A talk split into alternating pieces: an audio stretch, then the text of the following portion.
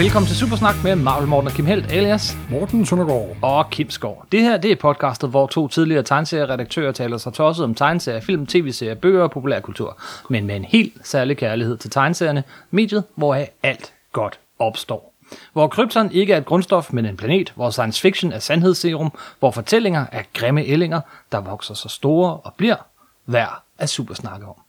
Og i dag skal det handle om Marvel mod DC, giganternes kamp, Superman mod Hulk, Warner Brothers mod Disney, øh, forlagene simpelthen.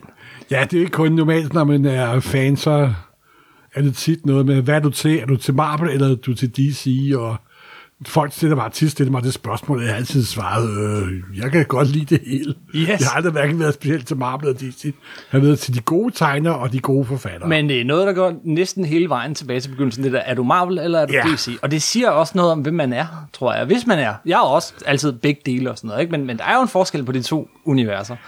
Det er der. Der er jo, altså, DC, nu, for, nu taler vi meget, meget generelt. DC er mere mytologisk, Renskuret. lidt mere... Ja, det har man op, opfattelsen af også. Men det passer nok ikke, hvis man går lidt så efter i søvnene, men- tror jeg. Men det er, det er mere mytologisk. Det er sådan lidt mere fantasyagtigt. Og øh, Marvel er lidt mere den verden, du ser uden for dine vinduer. Det er sådan meget, meget groft sagt. Og Marvel har også altid været, i mange, har været for en stor del af deres liv, det er de ikke nu, har været en del af små firmaer, Yes. hvor de sådan nærmest bliver ignoreret, hvor der, og det giver dem langt større sp- spillerum. Det var den frække dreng i klassen over for det store corporate Sim- øh, simpelthen. firma. Simpelthen. Ja. DC hedder jo ikke. Vi siger DC her. Vi prøver at tage historien igennem, og jeg skal lige starte med at sige tak til Peter Vass.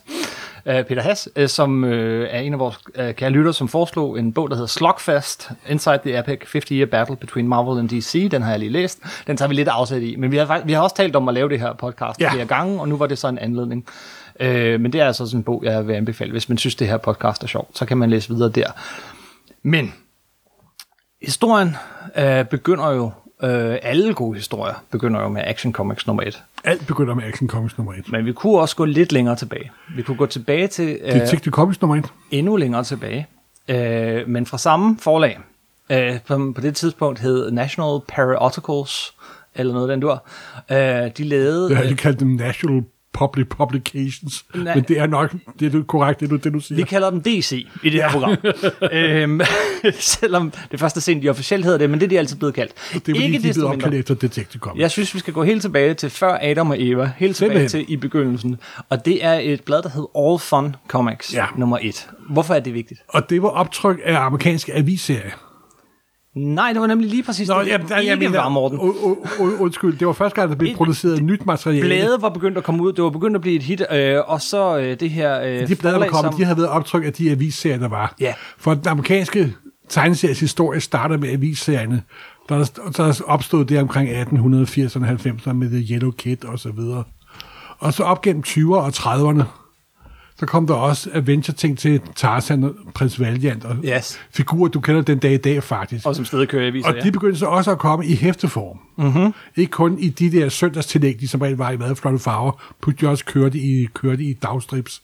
Men tegneserier, de første 20-30 år tegneseriemediets historie i USA, var kun avis tegn tegneserier. Så kom der optryk af dem, men så kom, begyndte de også at lave nyt materiale til hæfter. Og det første gang, de gjorde det, var i All Fun Comics nummer 1. Ja. Og, øh, og det, jo, det kunne sagtens betale sig, viste det sig. Øh, så de begyndte at prøve andre ting af, og, og mest berømt selvfølgelig. Først Action Comics, øh, hvad hedder det først- først? Først Detective Comics, Detective Comics. Som, som var originale øh, ja, Ja, detektivhistorier. crime-historie, detektivhistorie. Der var en ond kineser på forsiden af nummer et. Nemlig. Øh, men før vi nåede op til nummer 27 af det hæfte, jamen, så prøvede de kræfter med, øh, med noget andet i et actionblad, det hed Action Comics nummer et. Yes. Og det blev en kæmpe hit. Ja, og det var jo en af de få gange, hvor man virkelig kunne sige, der startede sgu en ny genre der, simpelthen. Men de vidste faktisk ikke inde hos DC, hvorfor det blev et hit. De var lidt i tvivl. Det ved foreligger aldrig. Ikke selv den dag i dag, du. Fordi Superman var godt nok på forsiden, og Superman var med i den første historie, men der var også nogle andre historier. Der er Slam, Slam Bradley, der var jo forskellige ting. Øh, så så de, de spurgte simpelthen læserne, hvad det er. Og, og så det var først omkring nummer 4, at det gik op for dem, at det var Superman. For du kan sige, Superman var ikke på forsiden af nummer to og nummer tre, nemlig. Nej. øhm, og, og, men altså, at sige, det her blev et, et kæmpe hit, som, som virkelig øh, ændrede tegneseriebranchen i USA, fra den gang helt til i dag, det er ikke nogen overdrivelse. Øhm, det, det solgte simpelthen så godt, øh, og straks var der andre, der begyndte at gøre det samme. Men DC, det var sådan et, et specielt sted. Det var jo sådan nogle, der, der lavede seriø- seriøse litterære magasiner, Pulps og og også sådan noget. De lavede bare alt muligt. Og, og, og kom ind på kontoret der i DC, som hed noget andet dengang, øh, på det tidspunkt i, i slutningen af 30'erne og 40'erne. Det var lidt ligesom at træde ind i sådan en Mad Men-verden. Folk gik i slips og jakke. Det gør, gør de stadig, så vidt jeg ved. Det, gik- det, hele vejen op, og langt op i 70'erne, hvor sådan noget var uh, uha pubad, så gik man i slips og jakke derinde. Det var et fint sted. Knap så fint uh, var uh, Martin Goodmans lille uh, geschæft, som uh, var lynhurtig til at hoppe med på den her bølge. De Og havde sige, lavet, de her, han havde lavet pulp i, i forvejen. han havde lavet pops med De der Kassar billige og magasiner. de vildeste kopier. Altså, det var Simpelthen. kopier. Og kopier af kopier. Ja, Øhm, det, vi lavede et helt afsnit af Marvel før Marvel, men altså det, det, det, var jo det var helt vanvittigt, ikke? Og det var, øh, det var en forretningsmodel, det må man sige. og en forretningsmodel, som øh, de har holdt ved, når de har kunnet. Marvel har altid haft, for at sige det, på den pæne måde kan man sige, de har fingeren på en populær kulturelle puls. Den grimme måde er at sige, at de kopierer hvad som helst for at tjene penge. Yes. Og så gør de to ting. De kopierer hvad som helst, og så fodrer de markedet med tegneserier. Oversvømmer markedet. Oversvømmer markedet, sådan, så de, de, de håber at vinde konkurrencen ved simpelthen at, at drukne alle de andre ja. i deres eget materiale. Og det gjorde Martin Goodman helt fra starten af. Han øh, fik så også et hit inden for superheltegenren øh, med øh, Marvel Comics nummer 1 og med Captain America Yep. Øh, Bill Everett og andre, og han, han var også, skal det siges, øh, han var ikke, han var ikke særlig involveret i det her, det var jo bare dem, han satte til det for slaveløn, men, men lavede for eksempel det første crossover, hvor øh, Human Torch og, Og Submarine er oppe og mødes. Øh, Smadret New York. jeg læste den historie faktisk øh, i forgårs. Jamen, jeg læste den her for nogle år siden, og ved du hvad, den er stadig læsbar. Det er den, og den er sjov. Det, altså, han hopper op og ødelægger Empire State Building og Golden Gate Bridge, og, nej, eller hvad hedder den, øh, broen i New York og sådan noget. Det, det er en voldsom historie, og, og masser af fortælleglæde. Rimelig grimt tegnet. Øh, altså, man kan se, det lavet hurtigt. Hvorimod DC's, det var sådan lidt højere kvalitet. Altså, ikke? de, for eksempel den der historie med Human Torch mod Submariner, er det er en shop, der har produceret det jo. Mm-hmm. Det er sådan, der er faktisk, i, hvis nogen kunder kan få fat på, den der hedder Strango History of Comics, der er ved en beskrivelse af, hvordan den historie er blevet lavet, hvor det er sådan for folk, der mødtes i et hus, og så bare øh, var sådan en fortabt weekend, hvor de bare sad og tegnede og skrev så vand, var vanvittigt. Men, men, men hans forlag, Martin Goodmans forlag, som skiftede navn 400 gange, øh, var vand i forhold til, til det, der senere blev til DC. Fordi DC havde noget, som de andre ikke havde. De havde Superman, og de havde Batman, Ja. og snart efter også Wonder Woman. Øh, de øh, fik et kæmpe hit, fordi at, øh, Superman, efter, bare to år efter han var kommet til, fik sit eget radioshow, sin egen tv-serial, eller hvad hedder biograf-serial med Kirk Allen. Og, øh, og øh, Batman fik også en, den skal vi ikke nævne. Øh, men den store konkurrent for DC i starten var faktisk ikke Marvel. Det var Captain Marvel. Det var det. Fawcett Comics. Fawcett Comics, øh, det solgte, altså udsolgte Superman næsten 2 til 1. Øh, der er et nummer af, af Captain Marvel, som, som solgte i næsten en million eksemplarer og holdt rekorden for det mest solgte tegneserieblad i 40 år. Indtil X-Men nummer 1 kom. indtil, indtil Spider-Man nummer 1. Nå ja, Spider-Man nummer 1, ja, sorry. men, men, men, men, men til forskel fra Spider-Man nummer 1 og X-Men nummer 1, så blev alle de her blade, der blev solgt, læst. det, var kæmpestort. Og under 2. verdenskrig, så blev superhelte endnu større, og superhelten blev solgt, sendt øh, til soldaterne ved fronten, og, øh, og, og det var jo bare kæmpestort. Vi kender hele den her historie. Ja.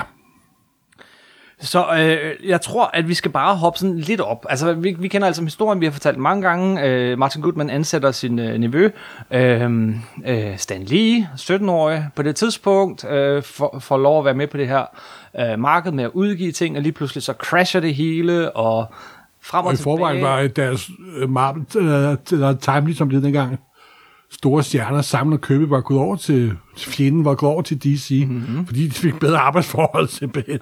Ja, Fordi en ting kan man sige om Martin Goodman, men han har aldrig været berømt for at være god på dem, der, som han har ansat. de gik over til DC, og hvad lavede de der? Ja, Boy, Boy Commander blandt andet, og Manhunter, og Og, og, og, og, der var de faktisk, øh, især Kirby, i rigtig mange år, indtil Kirby han kom op og skændes med en øh, redaktør over ved DC, som ville sagsøge ham.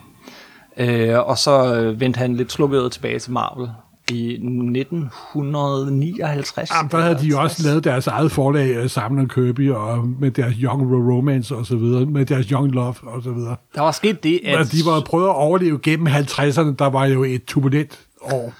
Jo, det var- øh, sådan et årti for amerikanske tegneserier. I den grad. Der var tegneseriehetsen, den berømte tegneseriehetsen. Og superhelte var døde ud i de sidste forsvandt på nær de tre store. Mm-hmm. Superman, Batman og Wonder Woman. Øh, så 47-48 var de væk. Der var en lille renaissance midt i 50'erne. Og ellers var det bare crime og militær og sådan real life. Og det var også det, der blev reflekteret i de, i de der Hollywood-film, der var lavet faktisk. Det var sådan tilbage til hverdagen og tilbage til det normale liv og så videre og så videre.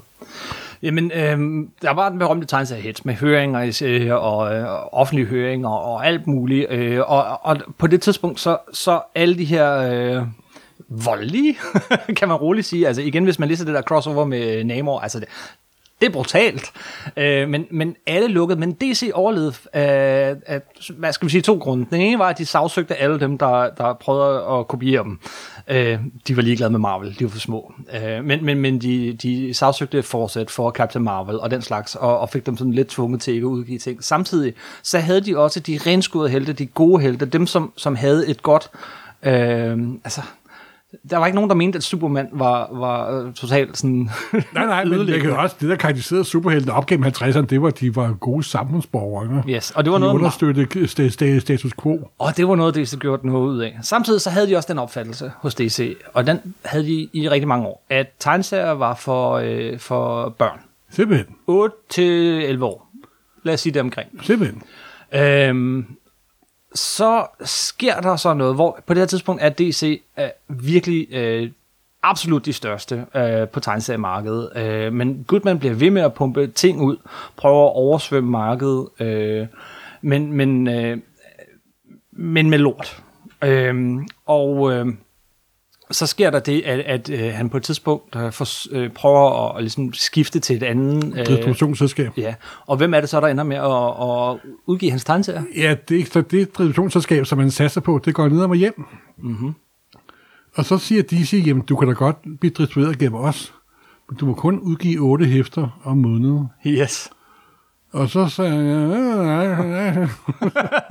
og så altså, blev Ad- Ad- Atlas, som de blev kaldt dengang, virkelig skåret ned til sokkerholderne. simpelthen. Det gjorde det. Og det havde jo to konsekvenser. Et, det kunne kun udgive otte blade om måneden. To, Det blev nogle gange til 16 blade, der kom hver anden måned, Ja. og videre, men maksimum var 8 blade om måneden. yes. Simpelthen.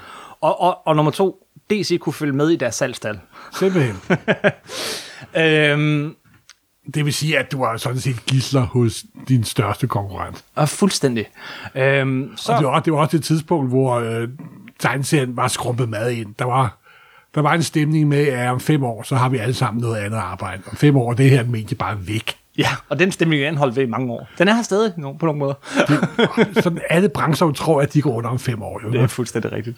Nå, men for at gøre en lang historie kort, som vi kender, så, øh, jamen, så, øh, så kommer Stan Lee, øh, han, han laver det her nummer sammen med, øh, med øh, Jack Kirby af Fantastic Four nummer 1, og hvad sker der så?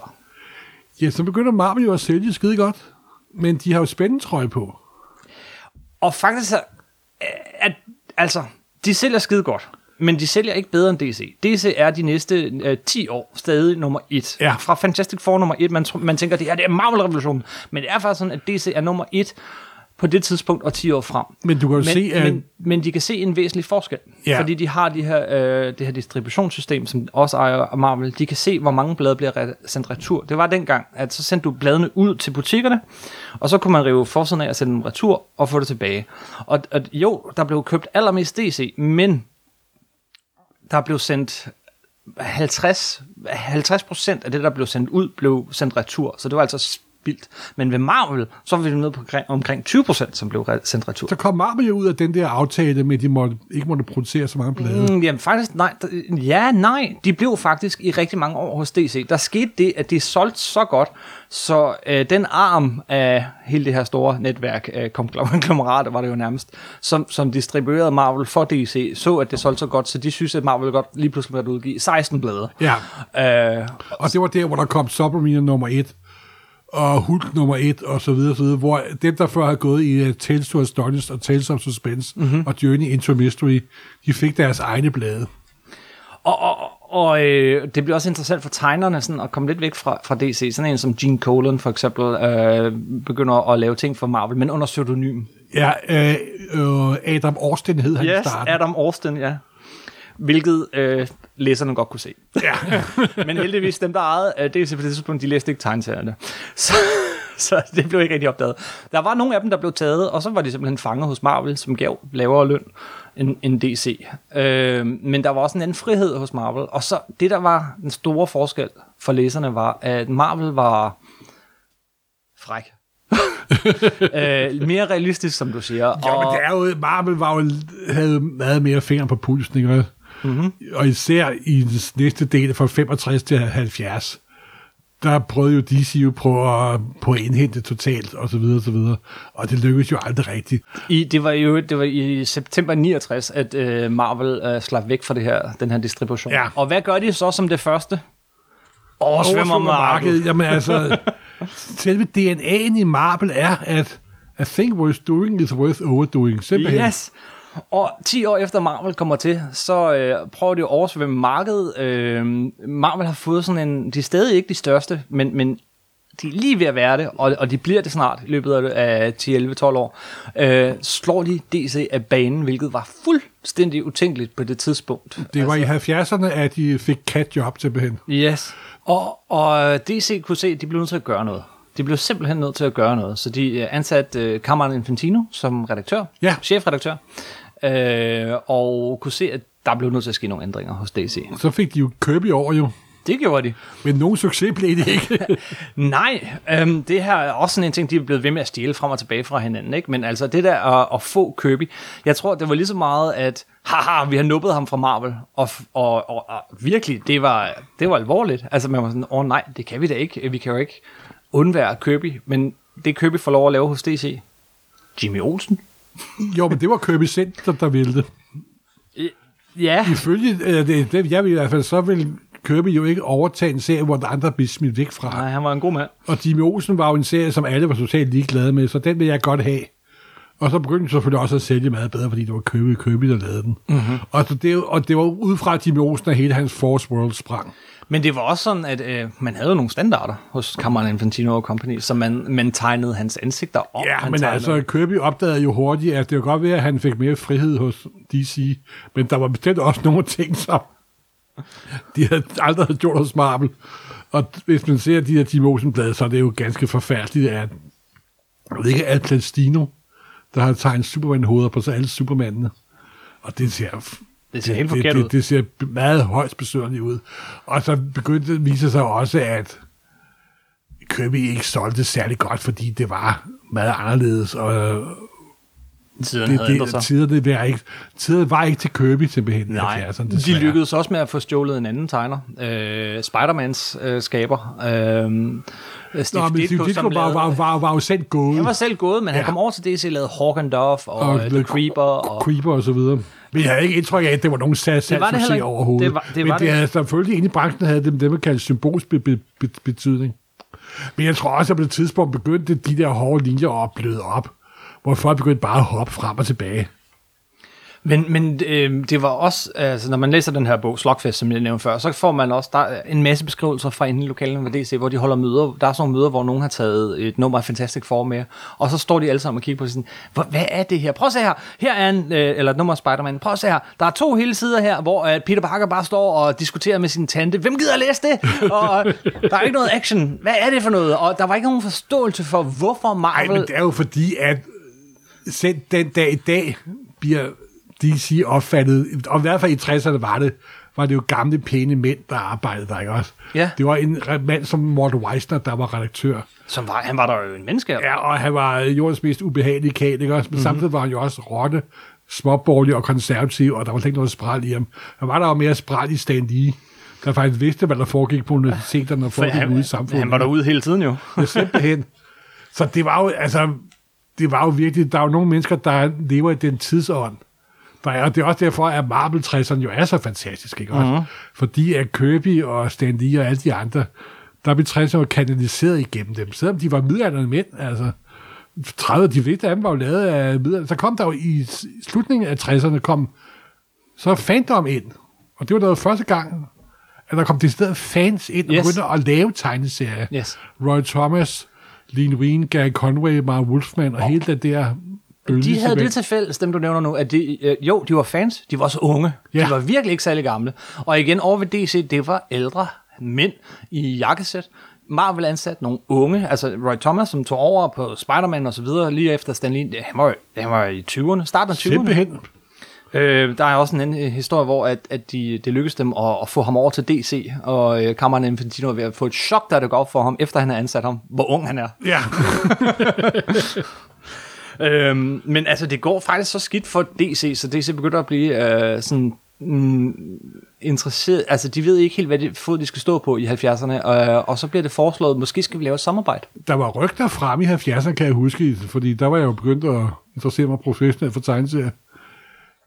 At der var det sted, der talte om, at nu køber Marvel, de, de, de, de siger overtager figurerne. det var Stan bare nogle, nogle, nogle, Nej. nogle rygter, der var. Det, nej, det var nogle overvejelser, der var. Stan lige blev ringet op, tilbudt, øh, eller spurgt, hvad han ville give for det, og øh, på den måde, tanken var, at øh, DC skulle ikke blive en del af Marvel-universet, men, men simpelthen, og tænk hvis det her var sket, ikke? men at DC, Marvel skulle øh, stå for redag, øh, redigering og udgivelse af Tror, DC-bladene. så var de universer blevet spillet sammen for længst. Ja, selvfølgelig var det det. Men, men. Ultimate-bladene vil aldrig nogensinde komme ind til normale Marvel-univers. det blev heldigvis ikke til noget. Nej, gudskelov. Men øh, DC blev ved med at prøve at stjæle forfattere. De stjal blandt andet øh, Jerry Conway og Ross Andrew og en masse andre. Og Roy Thomas gik, gik også over. Det gjorde han også. Øh, fordi... Men det var jo også lidt fordi, øh, en af grundene til, at Roy Thomas gik over, var blandt andet, for, fordi han ville prøve noget andet. Mm-hmm. Men det er også fordi, at DC havde jo hans barndoms helte jo, ikke? Ja. Og det er jo stadigvæk meget sjovt, selvom der er penge involveret, og karriere og arbejde. Så er det jo den her kram af, no- af nostalgi og glæde, der stadig, der stadig driver ham. Jeg kan huske, en af de ting, der fik Ron Thomas over, det var jo den der All Star Squadron, som han skrev, mm-hmm. hvor så genoplevede en masse gamle Golden Age-helte, og som jeg læser, man faktisk læser den dag, dag stadigvæk. En lille sjov historie med Roy Thomas er jo også, ikke, at han var jo interesseret i begge to, så han lavede et uofficielt crossover. Han, øh, han, han øh, introducerede nogle figurer. Ja, øh, Squadron Supreme. Squadron Supreme, som, som ligesom gik på tværs af Justice League of America nummer 87 og Avengers nummer 85. Det har vi, ja, og det kommer vi også nærmere ind på i vores Avengers-serie. Og, øh, og, men der, der bliver sådan lidt mere pres fra fandommen, som får større og større betydning for at øh, lave de her crossovers. Øh, og første gang det lykkedes med et crossover, det, øh, det har ikke noget at gøre med superhelte, det er fordi, at begge forlag er ved at lave Og det er jo ikke crossover, det er sam- samarbejde. samarbejde. Øh, første samarbejde, de laver, er en tegneserieudgave af Wizard of Oz, altså filmen, ikke, ikke, ikke bogen, mm-hmm. som øh, den bruger med Julie Garland-film, baseret på, på Frank, på, på Oz, på Oz, på, på, på Oz-bøgerne af Frank Brown, mm-hmm. som der jo i amerikansk betydning er en fantasy-serie, der har utrolig stor arm betydning. Altså, det var den tids Harry Potter simpelthen. ja, Og da filmudgaven kom med Julie Garland der i, øh, er det ikke 38, jeg kan ikke engang huske det, der var det jo i første en af de rigtig store, flotte øh, farvefilm. det var den første succes. store øh, Ja. Technicolor-film, ja. Og det er den dag i dag stadig en, en, en fantastisk film, simpelthen. Ja, Men der kom der en tegneserieudgave af den, i forbindelse med jubilæum, tror jeg. Jeg ved ikke rigtig hvorfor det lige pludselig var den, de kastede sig over. Men det var en ting, hvor Marvel og DC producerede i fællesskab. Mm-hmm. Og det gik okay. Så besluttede de, at så skulle der ske det, som folk troede aldrig skulle ske. yes. De to største firmaer skulle deres, deres to største, bedstsælgende helte møde hinanden. Cameron Infantino og Stan Lee bliver enige om at lave et crossover med Superman og Spider-Man. Og Cameron Infantino, bare for at være sådan lidt en lort, så, øh, så sætter han nogen på, som øh, de har hugget fra Marvel. Øh, så så øh, han, han gav bogen til Gary Conway, som de lige havde nuppet fra Marvel. Jo, men han er også en, en, en, en kompetent herre, må man sige. Nå ja, så havde han også gjort det. Han, havde, han er en af de få, der både havde skrevet Spider-Man og Superman. Simpelthen. Og samme kan sige som Ross Andrew. Ja. Så, så det skete. Og, øh, og det, var, øh, det var ikke sådan lige. altså, i dag er det helt utænkeligt, ikke? Men det var sådan, okay, de skal have lige mange paneler, de skal fylde lige meget på siderne, de Der har, skal det har millimetermålet har været fremme, simpelthen. fuldstændig millimetermål. Men det er faktisk en herlig historie, synes jeg. Det, det, det, det, du siger, fordi den er også lavet i et meget sådan stort overfor for, format. Ja, Og det er faktisk en velfungerende historie. Og Ross Andrews, som jeg normalt ikke synes er den store tegneserieskaber, forstår faktisk at udnytte det store format rigtig, rigtig godt, simpelthen. Mm-hmm. Så det er sgu en af de mere... Den kom faktisk på dansk i lidt mindre format, faktisk. Så, men det bliver en kæmpe succes, det må, må man sige. men det var ikke nok til at, regne, at redde Cameron Infantino. Han blev fyret. Han blev nemlig fyret nemlig, og det, det var faktisk en noget af en nedtur for den arme mand, fordi den ene dag var han chef for et af de største tegneserieselskaber, og den anden dag, så gik han hen til Warner Comics og fik arbejde som, som tegner. Ja. Og senere hos Marvel, Ja, hvor han lavede uh, Star Wars. Ja, Så herhjemme i Danmark, der er han allermest kendt for manden, der lavede alle de første Star Wars al- album. han gik simpelthen fra toppen af pyramiden Ja. til, til at lave sådan noget licensed comics. Men øh, han er jo en gammel gut, og han ved, at tegneseriebranchen kan være hård og ubarmhjertig simpelthen. Rygtet vil vide, at det faktisk er, øh, hvad hedder det, Vinnie Coletta, øh, den berømte, berygtede øh, inker, som, som får ham, øh, får presset folk til at fyre ham.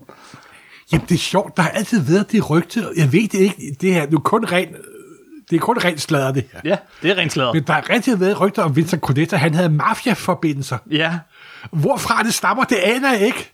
Men det, der er jo en vidunderlig historie gemt et eller andet sted derinde. Sådan en tv-serie om det hårde liv. Vinnie Coletta, den her rentegner, som, som, som, som havde sit eget kontor på DC på det her tidspunkt, hvor der sådan kom, kom sådan øh, flotte piger ind øh, to gange om ugen, og forsvandt igen, og der var Nej, mange nej, nej, folk nej, og sådan noget.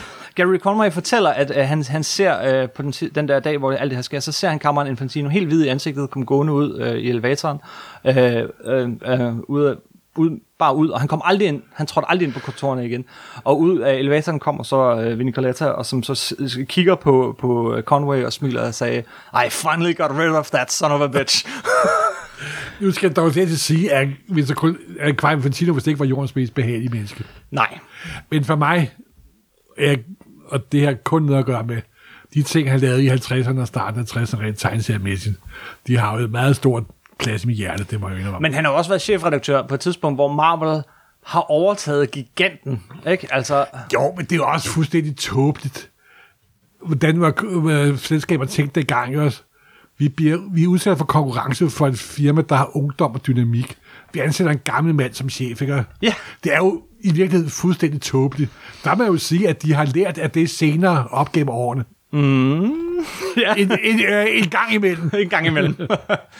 øh, men altså, det går skidt for DC. Øh, og, og undergangsstemning og så videre. Så øh, ved hjælp af nogle, af, nogle andre, de har stjålet fra Marvel, Marv Wolfman og nogle andre, så øh, beslutter de sig snart for at reboote hele DC-universet. Men inden da, så har de haft et hit ved at kopiere Marvel.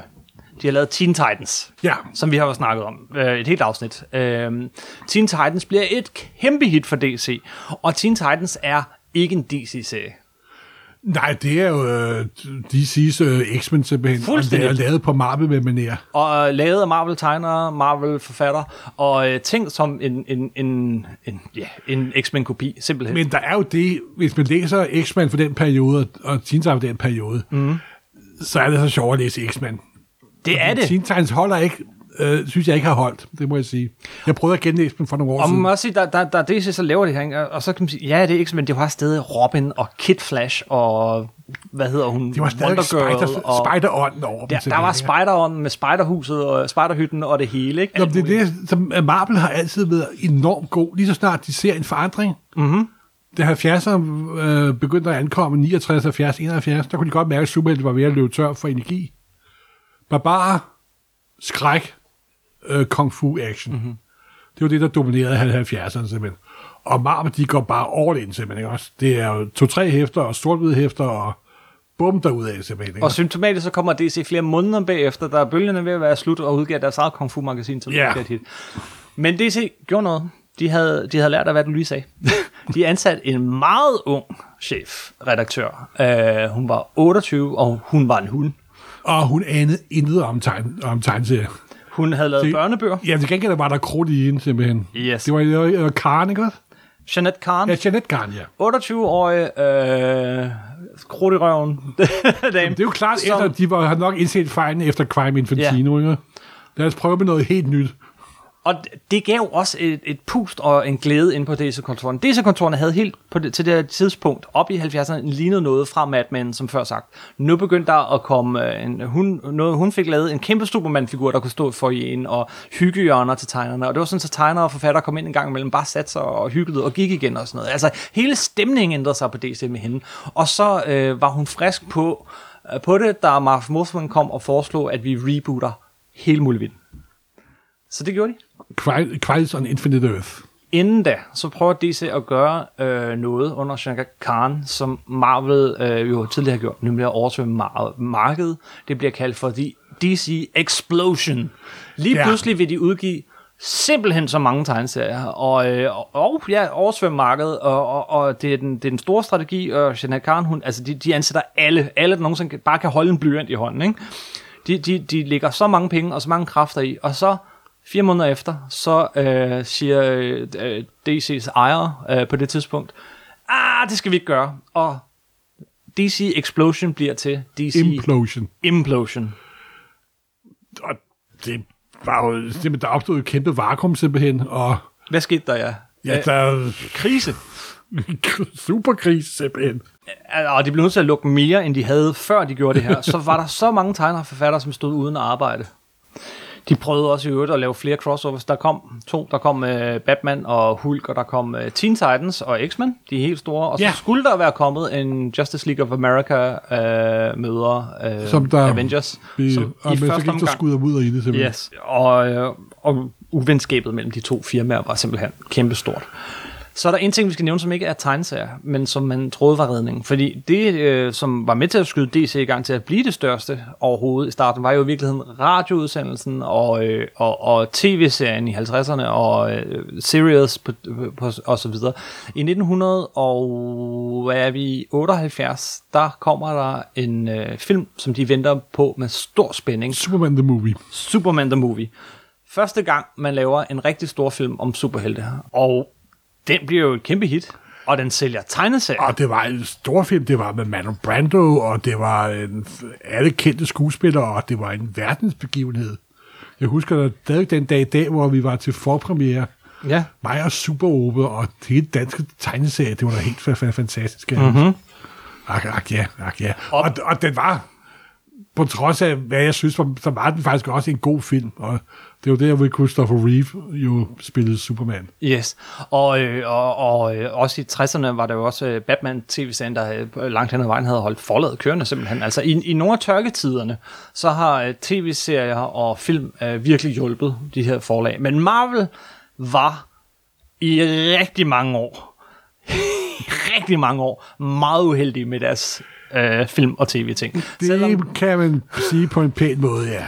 Stan Lee, han allerede i starten af 70'erne begynder han at rejse, øh, rejser han til, flytter han til øh, Los Angeles og prøver at sælge nogle af alle de her ting, de har, men, men uden, uden det store held. Altså når der endelig bliver lavet noget, så er det noget lort. Altså, en Spider-Man tv-serie. deres eneste store succes var Hulk tv-serien. Ja, Der kørte nogle år med, med, med Bixby og så videre.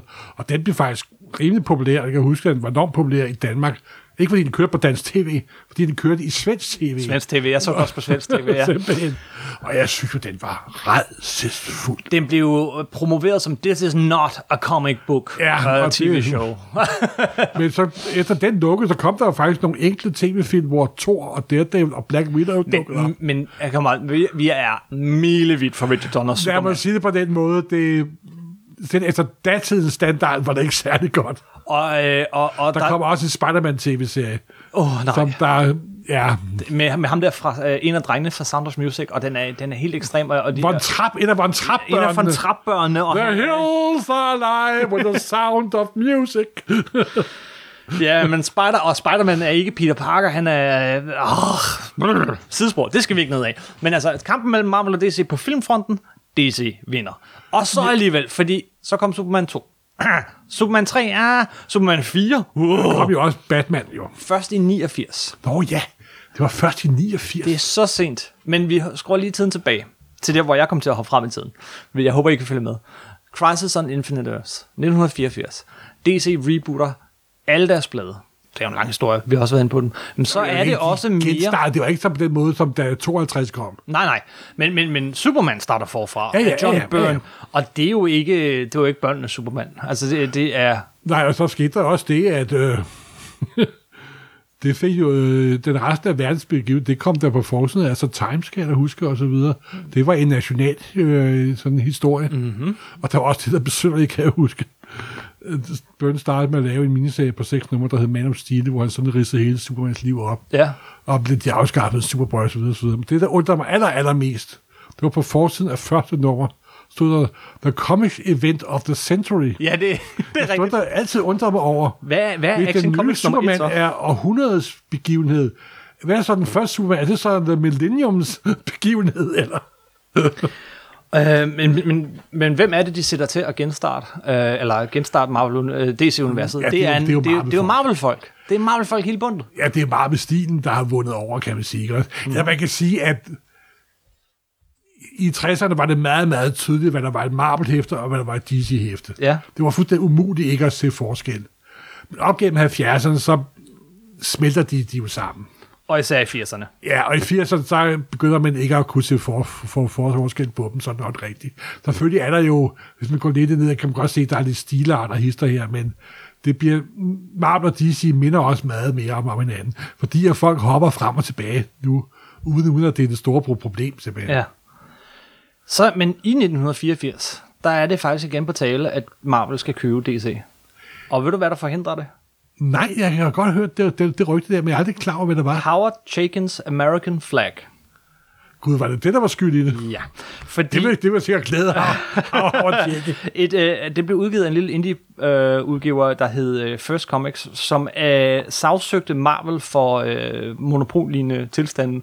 Og så var de sådan, ah, måske er nu ikke lige det bedste tidspunkt at købe DC. Det er det sjove ved det amerikanske system. Mm-hmm. Amerika bliver tit opfattet som det land, hvor kapitalisten hersker uindskrænket. Men det gør den ikke. Men de amerikanske monopollovgivninger er langt mere barske og hårde, end det vi har her i, i øh, i Europa simpelthen. Aha. Det er meget, det er meget, det er meget sjovt. Ja, og så, så der blev det altså forandret. Og altså, det er så i hvert fald anden gang, at Marvel kunne have købt DC. I stedet for, så får vi hele det her bølge efter Crisis og øh, Marvel og DC i 80'erne. Øhm, der er en del uvenskab mellem de to forlag. Øhm, men men øh, de begynder...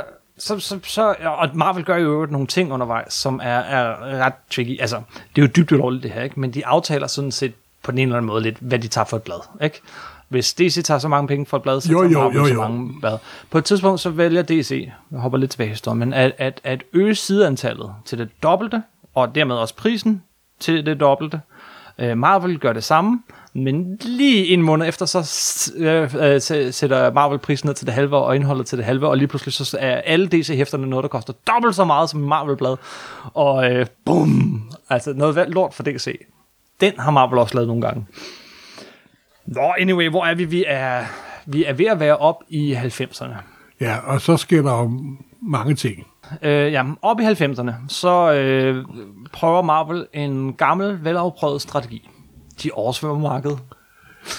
Ja, der var nogle, øh, jeg kan huske, der var et, et måned i 90'erne, jeg tror det var 92 eller 93, hvor de var oppe på en måned at udgive, var det halvanden 100 blade? Ja, det er omkring. Det var fuldstændig vanvittigt simpelthen. Mm-hmm.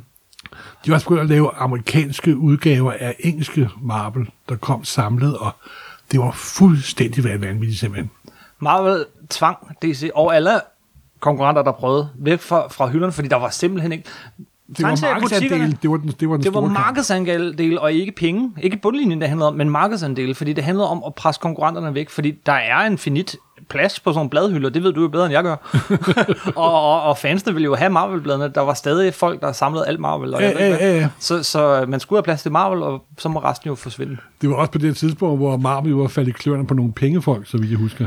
Det er derfor, alt det her sker. Marvel bliver opkøbt af nogle meget suspekte mennesker. Øh, og de bliver solgt, og de bliver købt, og de bliver solgt, og de bliver købt, og de har den ene redaktør efter den anden. Alle, alle når at være redaktør på et eller andet tidspunkt, ikke? I, i den her Jamen, det periode. var, en, det var en, to, Øh. en, en meget turbulent tid, men det var også en turbulent tid, der gav os Watchmen og Dark Knight og Vertigo startede op, og så videre, så videre. Vertigo for DC, men det var jo Vertigo, vi snakker om Vertigo, men det er jo en stor kunst, men ikke stor sælgert. Nej, det var det ikke oprindeligt, men så skete der jo også det, udover der kom, der kom den her spekulationsbølge, der kom der også det af Image Comics op. Ja, Image inden det skete, op- op- så, øh, så er det, at øh, den der gamle rekord fra Fawcett Comics med Captain Marvel helt tilbage fra 1940'erne, den bliver slået, da de Ja. ja. øh, starter, de, de har en meget populær tegner, der hedder Todd McFarlane, de sætter dem til at øh, lave sit eget øh, Spider-Man-blad, som er nok meget pænt tegnet, men helt forfærdeligt fortalt. må og det sælger ja til. 1,2 millioner. Så laver de X-Men, det sælger, er det 4 eller 6 millioner Ja, eksemplarer? så vidt jeg husker. Jeg kan, det er Med det omkring. forskellige forsider, det var, det var Chris Clammert og Jim Lee, Mhm. mm-hmm. og det solgte, jeg tror det var 6,5 millioner. Det er det mest sælgende mig, nogensinde. du kan den dag i dag stadig finde et totalt mint condition til 1 dollar. ja, selvfølgelig. øh, altså, der går spekulation i det. Øh, folk begynder at investere i tegneserier, i stedet for at læse dem. Det bliver ligesom samlekort. Jamen, der er Og- Gold Rush, og som der sker med alle, det er en boble, der ja, kommer det er det, men, men, men det vildeste gimmicks, der sker her i 90'erne, ikke? Altså, øh, øh, nogle af dem havde samlekort ind i, så de var pakket ind i plastikposer. og øh, med sølvcovers og hul i coversen, og så tro mig, Kim, som ham, der skulle hver uge pakke dem op og sætte dem på plads. Ja. Det var et helvede. Jeg hader den periode. Jeg kan sådan mærke ind i mig af sådan... Ah. Og så kommer det største skulp her i nyere tid. Det er nemlig Image Comics. Alle Marvels største tegnere og forfattere. Dem, der lige har solgt Spider-Man øh, nummer 1. Dem, der står for at lave McFarlane og Reed X-Men. Liefeld og Jim Lee gik lavede deres eget forlag. Yes. Og det var jo på en måde skide godt, og på anden måde, så var det rotte elendigt. Som gammel fan, og jeg ved godt, jeg er gammel fan nu, jeg ved godt, der er folk, der elsker de her serier, men jeg synes jo, det nye, der vi producerede, jeg synes, det var rotte dårligt simpelthen. Men det blev en kæmpe succes. Det gjorde det. Der gik fuldstændig bananas i det, og det solgte som varmt brød. Det, altså, pludselig blev de her unge knøser, de blev jo millionærer simpelthen. Ja. Pengene blev væltede ind. millionærer. simpelthen. Det var foræret sportsvogne væk og alt muligt andet. Og jeg kan tydeligt huske dengang, der i starten af 90'erne, da Imis virkelig scorede højt. Mm-hmm. Så var der de her gamle drenge fra tegneseriebranchen, der har knoklet hele livet for at få en middelmåde tilværelse. Der var virkelig sådan mm, muren i krogene. Og grundlæggende er jo hele den DC-serie, som der blev lavet, der hed Kingdom Come. Det er jo en superheltehistorie version af den tid, hvor alle de unge knøse prøvede at overtage verden simpelthen. Fuldstændig. Men, og det og Marvel, øh, hele det her spekulationsboom, det går så, så meget kaos, så, så Marvel faktisk går konkurs. Ja, Det er nogle år senere, men, men øh, Marvel går konkurs, øh, og man tror på et tidspunkt, at de ikke udgiver mere, og DC står klar til at købe. Men det, det, går sker ikke. op og ned i den her branche, det gør det altså. det gør det. Øh, nej, men så kommer, øh, hvad er det, Bill Jemerson hed, og, øh, og øh, Joe Quesada, de, de, de starter... Jamen, det er jo, nu er vi helt oppe i slutningen af helt op i slutningen af 90'erne, men det er også først der, der sker noget. Altså, øh, Image, alle, det er en helt anden historie. Det her handler om Marvel og DC, ikke? Men altså, Som alle spekulationsbobler, så brister bob. Og den brister med et brag. Simpelthen. Øhm, men men øh, jo, lidt frem og tilbage, og så kommer øh, Bill Jemas og øh, Joe Quesada, og de har, de har haft en vis succes med Marvel Knights, som var sådan en, nu prøver vi bare at lave gode historier Ja. i stedet for. Og det bragte virkelig Marvel tilbage. Men uvenskabet mellem de to forlag når altså også nye højder. Øh, Bill, øh, Bill Jemas øh, øh, og, og, Jo, men der og var jo et tidspunkt, hvor de lavede en serie sammen jo. de, Marvel mod DC. det, ja, det kom nemlig efter Bill Jemas røg ud, var det ikke sådan, eller var det før? Nu, nu kan jeg ikke helt... Var det er vi ikke helt oppe i 2000'erne, eller er vi i slutningen af 90'erne? Jeg er lidt i tvivl, men det er tid, tiden flyder sammen. Men jo, der kommer lige en kort bølge, hvor at, øh, de, de lever, efter at alting går af HT for, øh, for Marvel, så, øh, og de lige er på vej tilbage fra falitens rand, jamen, så øh, ringer Joe Quesada til DC's redaktør på det tidspunkt, og siger, hey, lige nu er der ikke nogen, der er uvenner. Skal vi ikke prøve? Og det er jo det, de her crossovers, de kommer kun, når, når, når økonomien er i bund, ikke? Simpelthen. Øh, når der ikke er nogen, der har... ja, så, så, så de får lavet... Øh, øh, Det er jo så en kæmpe miniserie Marvel mod DC. ja, ja, og, Og så kom sådan en hel måned, hvor de kun udgav det her Algoman, ja, hvor heltene var smeltet sammen. yes. Øh, Superman og Captain America smeltet sammen, Batman og Wolverine smeltet sammen, og så videre, så videre.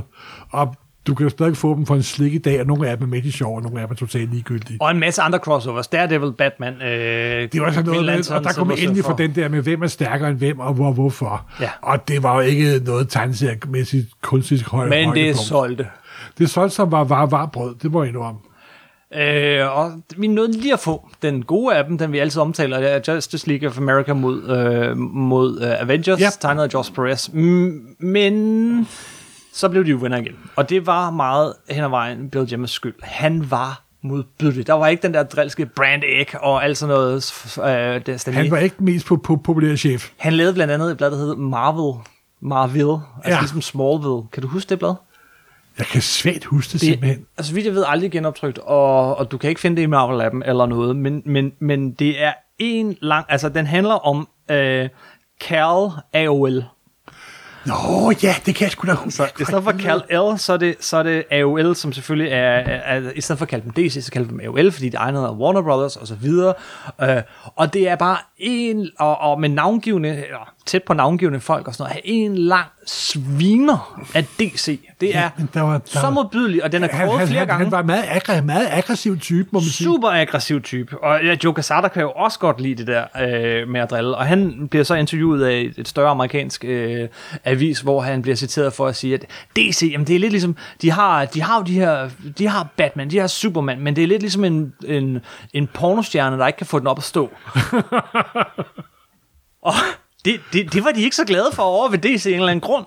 Øhm, så så øh, nej, de, de, øh, altså, de var virkelig grove mod hinanden. Ikke? Så der, der opstod det her uvenskab simpelthen igen. Øhm, og, men ellers har de været sådan rimelig, altså det har, i al den her tid, så har Marvel jo domineret salgslisterne. Det har været en måned her, en måned der, hvor DC har været, øh, haft flere på top 10, end Marvel har. Ja, men jeg vil sige, at DC, i og med for eksempel Vertigo, mm. begyndte DC jo også at have en stor succes hos boghandlerne jo, ikke? ja. For, på grund af Vertigo og Sandman, der blev solgt til et helt andet pu- pu- publikum gennem helt andre kanaler. Så det var ikke kun superhelte mere. Og det har altid været meget sjovt med, med Marvel. DC har altid godt kunne finde ud af at lave andre ting. De kan godt finde ud af at lave romance og kris og skrækserier og sådan noget som Vertigo. Marvel kan kun lave én ting, og det er superhelte. Ja. De har altid prøvet, det prøvede de også i 80'erne og 90'erne, på at lave noget andet. Og det er aldrig lykkedes. Marvel kan én ting, det kan de skide godt, men de kan kun lave superhelte, simpelthen. Jamen, det er rigtigt nok. Øh, Det er Bob Wayne, han hed, der var redaktør for DC på det tidspunkt. Ikke? Men Bill Jemmens røg ud. Casada, han bliver chef for det hele. Hos DC får man en ny chefredaktør. Han hedder Dan DiDio. Er der noget at sige om ham? Åh, oh, han er vist i mine øjne sådan lidt anonym, er han ikke? Han kan godt lide at snakke højt. Og så stod han for, at han var Marvel-fan. så, øh, men, men det, han, har jeg ikke noget af det første store, han gør, er øh, at få Brad Meltzer til at skrive Identity Crisis. Nå, er vi helt Og deroppe? hvis, Ja, du okay. vil, hvis du vil langt væk fra, fra hvad DC var i tre- 50'erne og 60'erne, ikke? Ja. så er Identity Crisis altså... Fansene bliver også meget ophidsede og sure over den.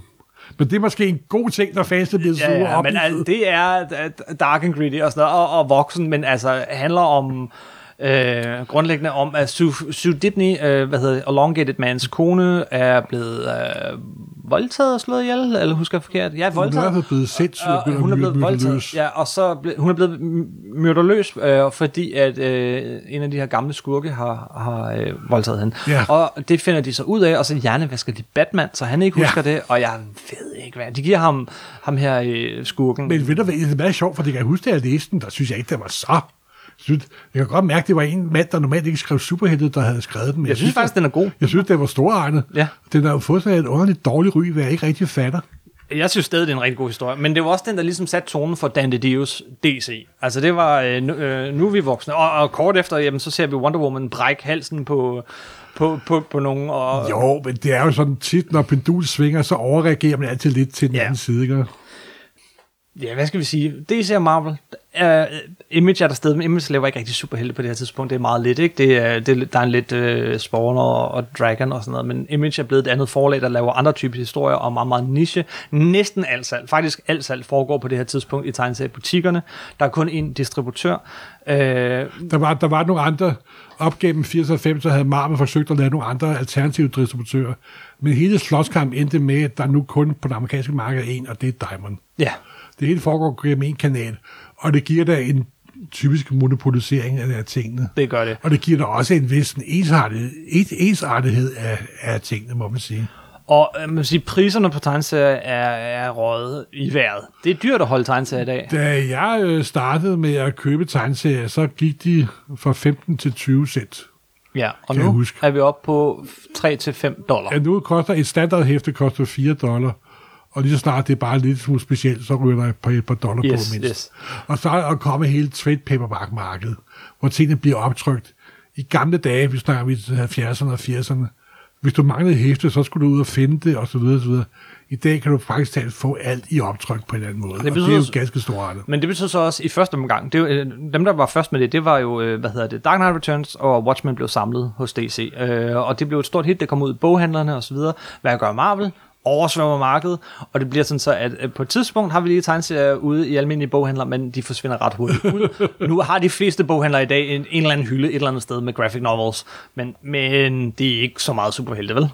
Nej, Nå, vi skal... men så er der også det i nullerne, nu for at slutte lidt af, så er der alle medier, der tager over, hvor tegneserien begynder at stå lidt i skygge, og det er jo filmene, der tager over. Ikke? Præcis. Og når filmene først bliver blandet ind, kommer de virkelig store mediespillere ind. Ja. Og Marvel havde jo i mange år været skiftet hænder efter den der store krise. Ham skurken var jo blevet smidt ud der.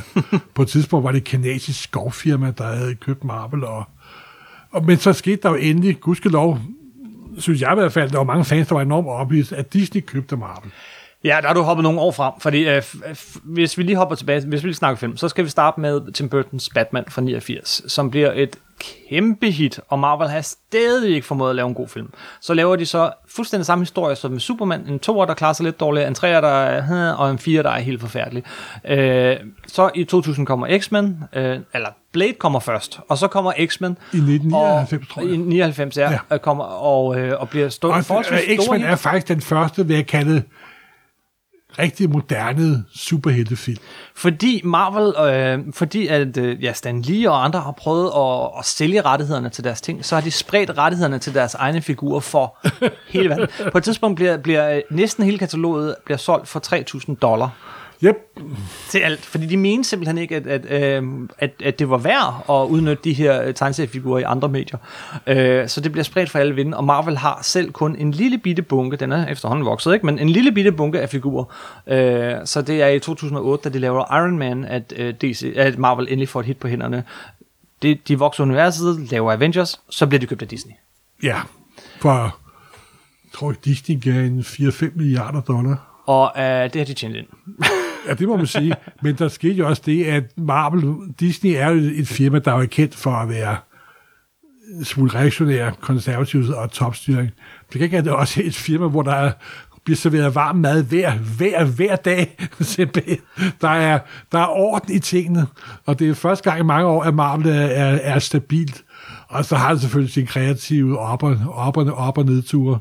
Og her har DC haft svært ved at tage kampen op, ikke? fordi de har faktisk haft større hits end Marvel, især hvis vi skruer tiden lidt tilbage, med Christopher Nolans Batman-film og, og den slags. Men, men de har de formåede ikke at lave det her univers, de prøvede. Øh, Det er jo ikke lykkedes at få den synergi, som, som, som Marvel har. Nej, det må er det ikke. Øh, og så der, men til gengæld har de haft kæmpe øh, succes på tv-markedet, hvor, DC, hvor Marvel ikke rigtig har haft så meget held, andet end på Netflix. Nej, DC har jo et helt univers af, af tv-serier.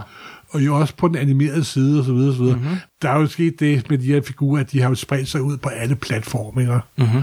Og det der, som vi er mest interesseret i, der hedder tegneserieplatformen, det er jo efterhånden den, som folk opdager sidst, efter at have spillet spillet og set tv-serien og venner set biografen og leget med, med dukken og så videre, så videre.